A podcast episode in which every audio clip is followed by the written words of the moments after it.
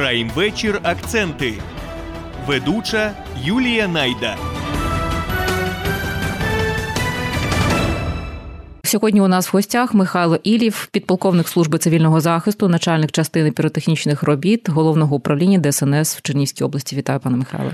Доброго дня. Пане Михайле, ми зустрічалися з вами навесні. Говорили про ситуацію, яка стосується розмінування, знаходження вибухонебезпечних предметів на території області. Звісно, що ми ще при кордоні. Ми підбиваємо підсумки. І от по підсумках, з якими викликами ви стикалися протягом року? На протязі 2023 року ми дуже добре попрацювали, як на території Чернігівської області, і також у нас були 4 відділення, відправлені на допомогу іншим областям, нашим колегам, де вони також працювали великий обсяг робіт по розмінуванню даної території, по очищенню, тому що ворог після себе залишає дуже багато різноманітних подарунків, які всі знаходяться в землі, лісопосадках, лісових масивах, автомобільних дорогах, лінії електропередач, і також не забуваємо про населені пункти, де очищають наші Збройні Сили від різної нечисті, після них заходимо ми на перевірку території. Тому обсяг робіт дійсно дуже великий і дуже важкий був рік для нас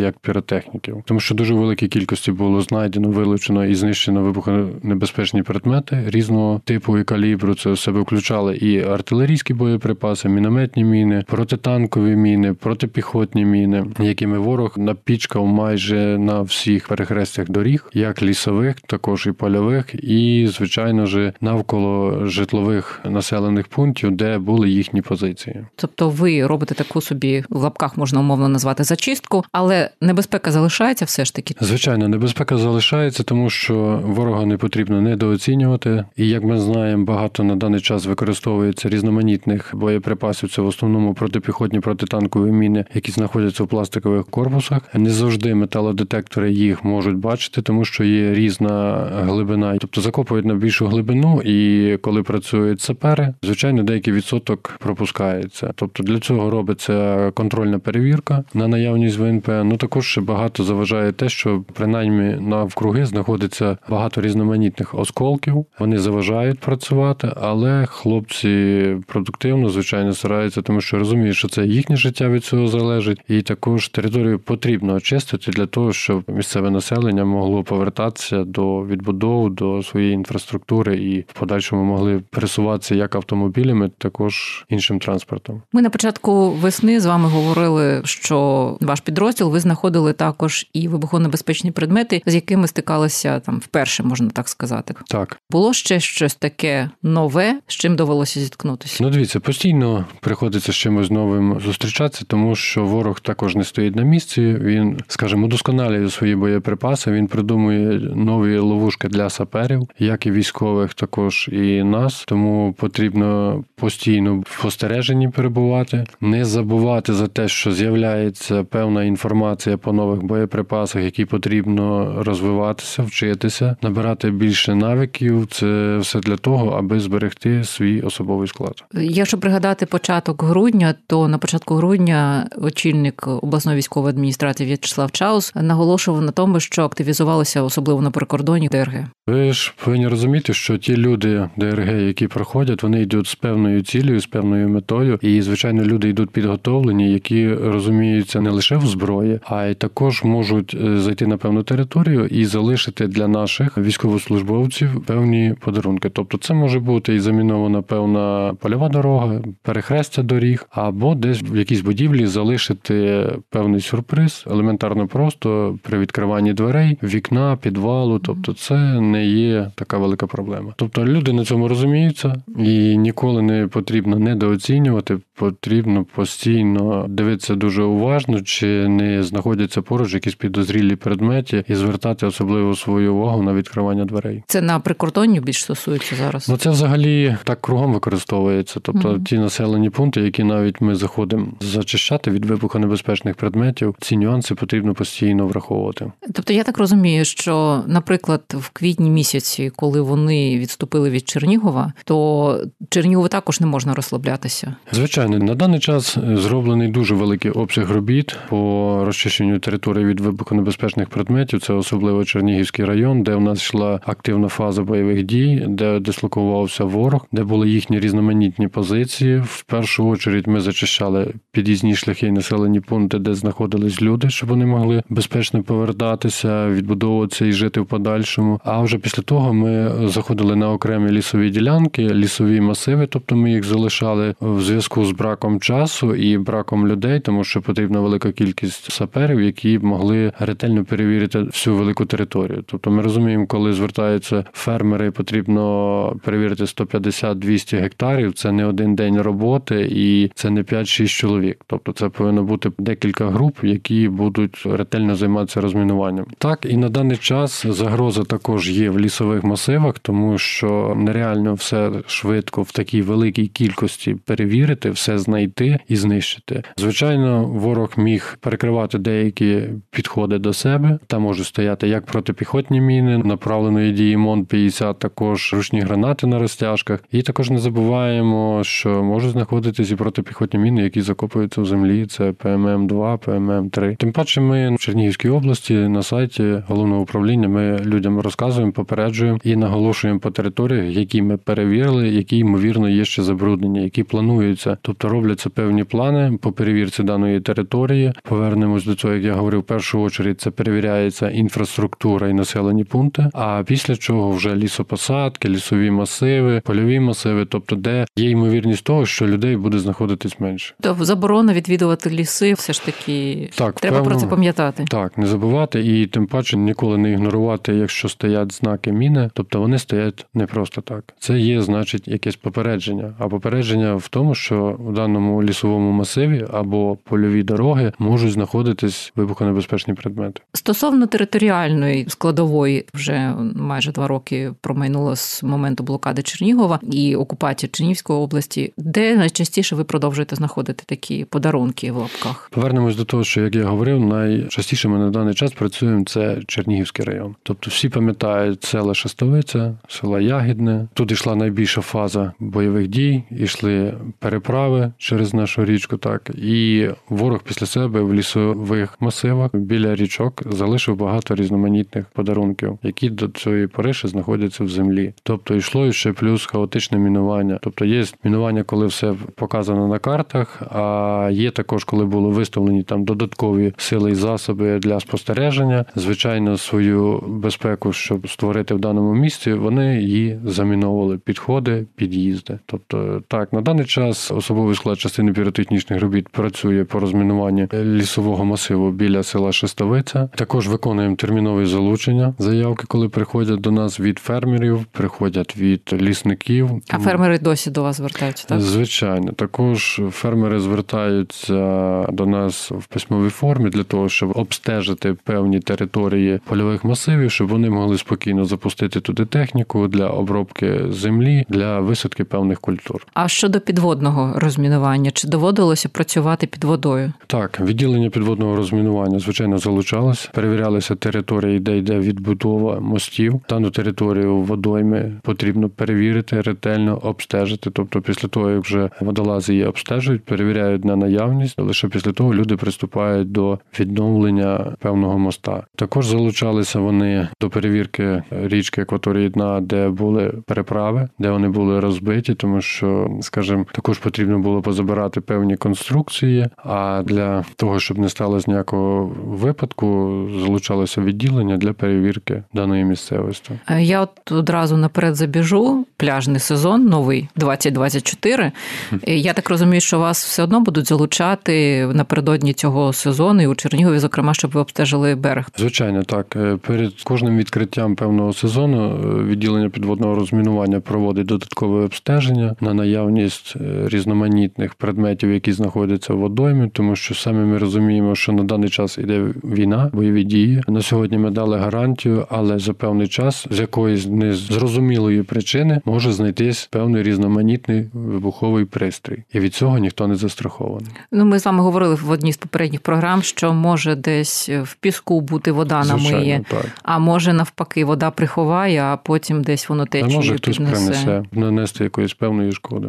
Не виключення, бо ми про це вже згадували, про ДРГ. Ще до повномасштабного вторгнення ми з вами проводили цикл програм, і ви тоді зауважували, що ті піротехніки, які працюють під водою, то це особлива підготовка, тому що вони можуть працювати як сухопутні, а от люди, які навчені працювати сухопутно, вони не можуть працювати під водою. Так, звичайно. Відділення підводного розмінування, вони працюють як під водою, перевіряють акваторії, і коли немає певних залучень по перевірці акваторій, вони, звичайно, працюють сухопутно, тому що вони не можуть сидіти, постійно чекати, коли буде залучення, і нічим не займатися. Тим паче на даний час, коли потреба є в кожній людині, в саперу, піротехніку, який навчений в даному напрямку при такому великому обсязі виконання робіт. Тобто це такі універсальні солдати? Так, можна сказати, в нашому підрозділі це як морські котики, так.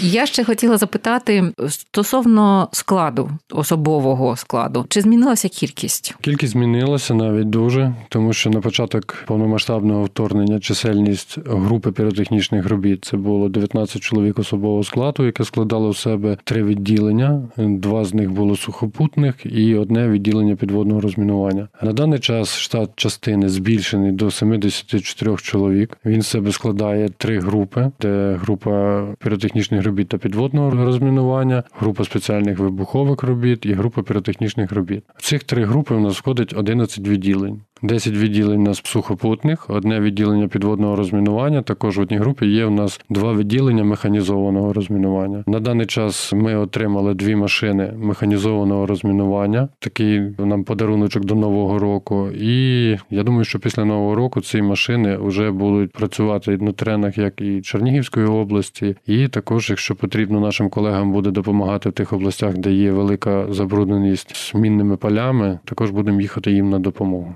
А як працює ця машина? Отримані були машини механізованого розмінування МВ-4, МВ-10. МВ-4 призначена для протипіхотних мін, тобто є інформація або підтверджена інформація, що замінована територія іменно протипіхотними мінами, там працює машина механізованого розмінування МВ-4. Це, так скажемо, з вигляду невеличкий комбайн, який перемелює весь ґрунт, і всі вибухонебезпечні предмети, які вона знаходить перед собою, вони або детонують, або вона їх просто перемелює. І також є машина МВ-10, це вже більш потужна машина, яка розрахована на підриви протитанкових мін. І також вона робить велику важливу роботу, тому що, як ми розуміємо, протитанкова міна – це 7 кг тротилового еквіваленту. Якщо вона підривається, вона виводить з ладу танк, і всі ми знаємо, що коїться з автомобілями, ми бачили цивільними або сільгосптехнікою. Тому завдяки таких машин робота піде по розмінуванню набагато швидше, буде більш ефективнішою і, скажімо, менше займе це по часу. От ви зараз кажете, я пригадую нашу весняну розмову, і тоді ви говорили, що умовно, якщо так порахувати, то місяць активних бойових дій – це 10 років розмінування. Так. Ці машини якось можуть допомогти скоротити цей час? Звичайно, вони будуть скорочувати, тому що якщо ми беремо по людях, наприклад, одна людина в день там перевірить 300 квадратних метрів, то одна машина механізованого розмінування по даному напрямку закриє там 2-3 гектара. Тому, я думаю, різниця є велика сугубо. І не забуваємо про те, що коли працює сапер з металодетектором, він заходить в мінне поле, є велика забрудненість, звичайно, робота знижується, тому що в першу чергу потрібно думати за своє життя і здоров'я, також скомпонуватися, з якої сторони, скільки, в якій кількості знаходить протитанкових чи протипіхотних мін, і як вони між собою мають відносини, чи вони зв'язані, чи не зв'язані, при детонації одної міни можуть задіяні бути інші. А коли працює машина механізованого розмінування, тобто їй задається певна траєкторія, і вона робить прохід, якщо ми беремо МВ-4, вона прохід робить до 2 метрів, якщо беремо МВ-10, там 2,5 метри прохід. Угу. Тобто вона проходить в одну, в іншу сторону, більш продуктивніше, з зануренням в земляний покрив до 25 сантиметрів. І машина не втомлюється, звичайно, на відміну від людини. Так. Пане Михайле, не можу не запитати про ваш підрозділ і про людей, які постраждали внаслідок підриву на вибухонебезпечних предметах. Так, були в нас такі випадки в частині. Саме головне, що хлопці живі, здорові. На даний час вони пройшли лікування, знаходяться на службі. Всі пам'ятають Кракена, який був в Харківській області, зазнав поранення, саме був підрив нижньої кінцівки. На даний час він знаходиться на протезі, перебуває на службі. У нас є відділення класу безпеки. На даний час він знаходиться в цьому відділенні і з роз'яснювальною роботою їздить по території Чернігівської області і проводить додаткові заняття по міні-безпеці в різноманітних навчальних закладах, селищних громадах, тобто розказує людям про поводження з вибухонебезпечними предметами. І, звичайно, на своєму прикладі, так як він є спеціалістом в даному напрямку, може показати людям, що може бути, якщо наступити на протипіхотну міну. Юшенко Артем на даний час також, який був отримав поранення, пройшов певні курси лікування по відновленню слуху. На даний час в нього залишилось пройти реабілітацію, і він також в строю. І ще одне запитання, яке я не можу просто оминути, це наше прикордоння Чернігівської області. Ви навесні говорили, що на якійсь певній території ваші загони не працюють. Але у нас є досі села, де проживають люди. Десь була евакуація, десь не повністю виїхали, і люди там залишаються, але ж там прилітає і падає. І як в попередніх програмах ми говорили, може впасти, але не розірватися. Чи працюєте ви в таких прикордонних громадах, прикордонних селах? На даний час в прикордонних громадах, населених пунктах, де йде 20-кілометрова зона, працюють Збройні сили України. Залучаються їхні підрозділи саперів. Якщо потрібна їм якась певна допомога в наданні по розмінуванню, і ОК «Північ» ці питання, скажімо, узгоджують з нашої Державної служби надзвичайної ситуації, звичайно, ми завжди допомогти, зреагувати на дане залучення і поїхати перевірити певний напрямок. Я чому ставлю це запитання? Я просто хочу, щоб наші слухачі зрозуміли, що не тільки ваш один загон працює. Звичайно. Працюють, як і Збройні сили активно сапери, також Національна гвардія України, Державна служба надзвичайних ситуацій і Нацполіція, вибухотехнічна служба. То ви тільки одна з ланок, яка просто в цій системі саперів, піротехніків. Ми навіть можемо сказати людям, нашим слухачам так, що в першу чергу йдуть сапери Збройних сил України. Воно так і є. Тому що вони перші звільняють певні території, роблять певні проходи безпечні для своїх сил, після чого звільняються території, тоді вже заходить Державна служба надзвичайних ситуацій для більш ретельного обстеження даної території на наявність вибухонебезпечних предметів. Скільки часу треба витратити, скажімо так, фахівцям, викладачам, щоб підготувати, особливо в наших умовах, в умовах воєнного стану, нове покоління саперів? Тобто вам додатково силу. На даний час ми, якщо беремо на посади нових хлопців, на посаду сапера, водія сапера, вони проходять курси навчання 3 місяці. Тобто, з одної сторони, це є трішки маловато, тому що на даний час дуже багато ворог застосовує різноманітних вибухонебезпечних предметів, які він додатково щось придумує, і не за всі дані боєприпаси є певна інформація. Не забуваємо те, що люди проходять без якогось додаткового навчання, тобто вони взагалі стикаються з цим перший раз. І коли вже після закінчення навчання ми беремо їх практично для виконання робіт, спочатку проводиться певне стажування, щоб дати хоч якісь навики, тому що навчання одне, а польові роботи – це зовсім інше, практика. Хотілося б трішки більше, але ми вдячні за те, що ми маємо змогу додаткового хлопця відправляти на додаткове підвищення кваліфікації. Хто цього потребує? Психологи.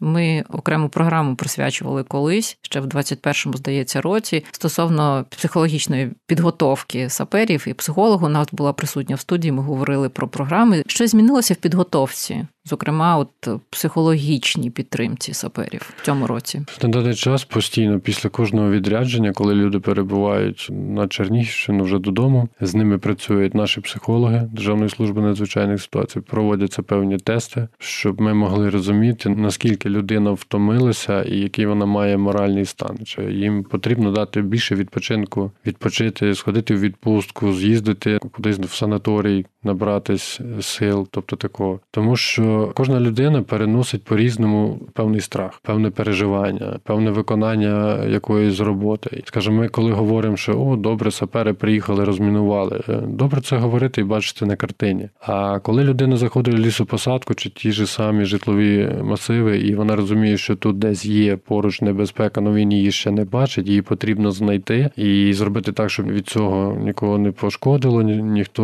не зазнав певних втрат навіть або певного поранення. Звичайно, кожен це прокручує в голові по-різному. І людина морально дуже виснажується, втомлюється, переживає це в собі і, звичайно, після цього потрібно давати певний відпочинок. І потрібно постійно спілкуватися з людьми, щоб ти відчував і бачив, що він може зробити, тому що є різноманітні задачі різного характеру. Можна носити боєприпаси, які потрібно артилерія, наприклад, з ними безпечніше працювати, а коли працювати на розтяжках або на мінних полях, це зовсім інше. У психологів якось змінилися тести для вас? Тобто от умови війни, ви працюєте в таких і в складних умовах, і тут і психологічне навантаження дуже велике, і тут, в принципі, розслабитися ніколи. Нема коли. Да, нема коли. Але ж я так розумію, що тестова система, яка у вас раніше була, вона зараз все ж таки під війну мала змінитися. Так, звичайно, вона розвивається, є побільше питань по тестовій системі і проводяться додаткові тестування, в яких задіяні навіть різноманітні ігри. Тобто це все спеціально розроблено нашими психологами, вводиться дію, і вони вже більш в цьому напрямку розуміються і бачать, хто з ким може співпрацювати, хто з ким не може співпрацювати. Тобто до такого ми підведемо. І вони в цьому розуміють, як людина може себе витримати в даному складному напрямку по певній роботі. Я просто хочу зауважити, що тоді психолог ваш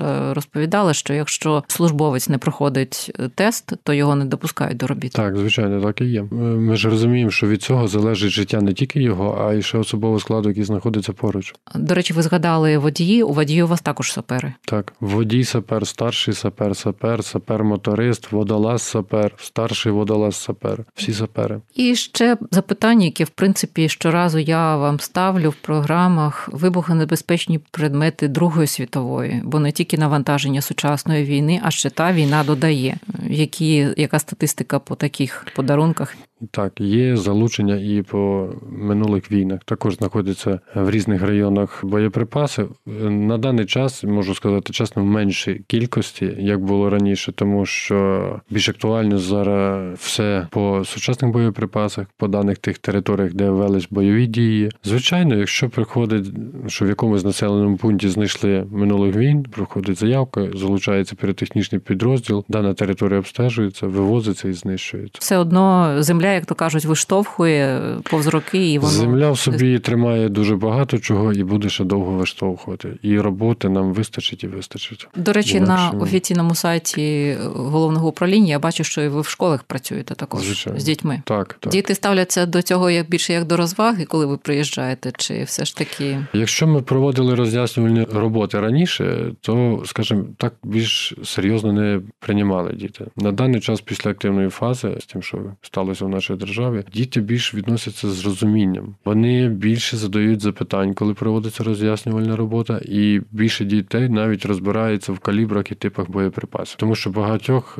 дітей батьки стали військовими. І, звичайно, батьки проводять вдома роз'яснювальну роботу, попереджують, розказують, що не потрібно там чіпати і все інше. І діти дивляться мультики, в яких розказуються. І, звичайно ж, діти зараз всі дорослі, всі мобільні. І всі мають доступ до інформації в інтернеті. Так. І вони дивляться в інтернеті, новини читають. Коли приходиш вже 5-6 клас, розказуєш хлопцям певну інформацію, вони говорять: «Та я знаю, це калібр 7,62, це 14,5, це ручна граната F1, це РГД-5, а то ми раніше думали, що то базука, то не базука, то РПГ-26. В них є вже певні знання, вони вже досить чудово розуміються, де гранатомет, де стрілецька зброя, де з підствольника воги йдуть, ручні гранати і як вони застосовуються.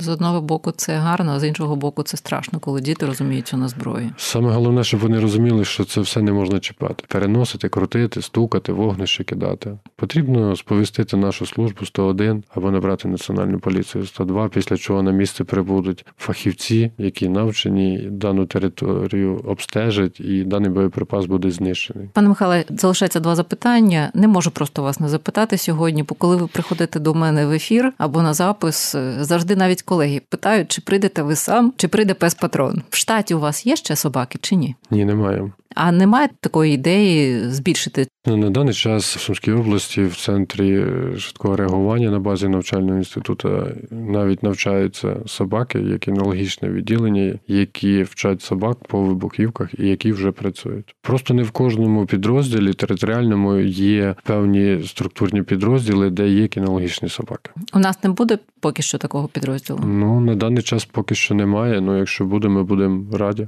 Тобто, в принципі, тут вакансії відкриті? Звичайно. Ми завжди готові. Саме головне, щоб люди всі йшли до нас не в каторгу якусь, а на нормальну роботу і займались по своєму напрямку, були спеціалістами, тому що вони повинні розуміти, що ми приносимо радість і добро нашим людям, місцевому населенню, яке чекає нашої допомоги. Ну і наостанок, будь ласка, ще раз правила безпеки, основні, головні, ви вже озвучили телефони, але все ж таки. Не чіпати, не підходити, телефонувати 101. Або 102. Або 102. Після чого на місце прибудуть спеціалісти і дані боєприпаси будуть знищені. Територія обстежена додатково. І не нехтувати безпека, що нібито тут вся територія вже обстежена, проте все ж таки підозріло ставитися до будь-яких предметів, які... Звичайно, потрібно дуже звертати на все увагу. Це можуть бути як вогнегасники, термоса, дитячі іграшки, різноманітні коробки, барсетки, сумки.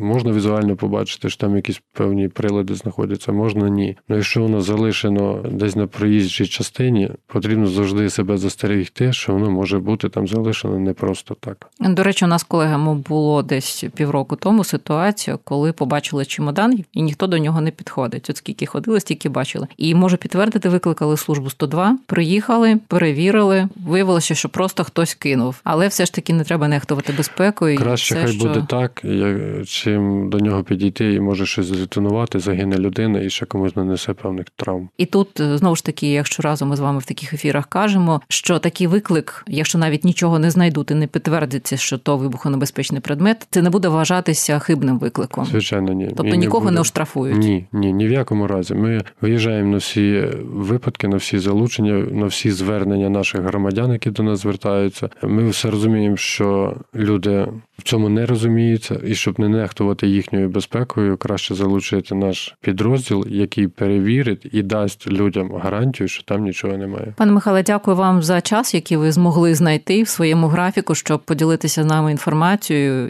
і завітати до нас у студію. Дякую вам. Будь ласка, радий був. Бажаємо всім, і не тільки нам, а й нашим хлопцям, нашим героям, які тримають такою важкою ціною оборону. Ну, ми витримаємо, ми зможемо. Разом до перемоги. Слава Україні! Героям слава! Праймвечір. Акценти.